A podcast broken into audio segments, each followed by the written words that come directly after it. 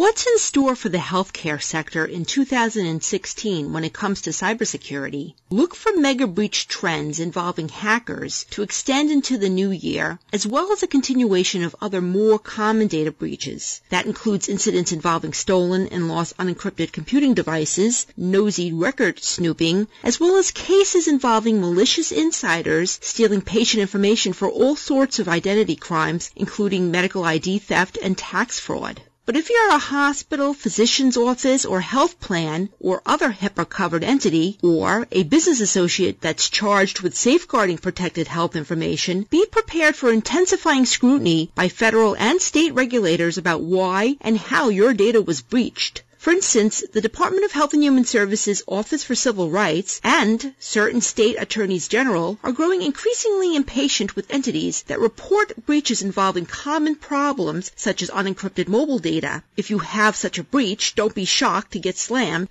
with a corrective action plan and potentially a six or seven digit financial penalty, especially if OCR or a state AG investigates the breach to also discover you've been lax with security risk analysis analysis. Weak risk analysis is something that regulators have been highlighting for some time in their enforcement actions, and OCR investigators are getting tired of hearing excuses from organizations who suffer breaches about why risk analysis hasn't been timely or comprehensively conducted. Also remember that risk analysis should include assessing and mitigating the risks posed by medical devices. The cybersecurity of medical devices will also continue to be an area of increasing concern by federal regulators, especially when it comes to patient safety. Going back to enforcement activities, OCR in 2016 is expected to finally kick off the next phase of its long overdue HIPAA compliance audits, which will not only examine the privacy, security, and breach notification practices of covered entities, but also business associates. If you are a business associate, this is the year to keep a close eye on how you're protecting patient data. Not only are you a candidate for a HIPAA audit, but OCR will likely be issuing its first non-compliance enforcement actions against business associates who are blamed for data breaches.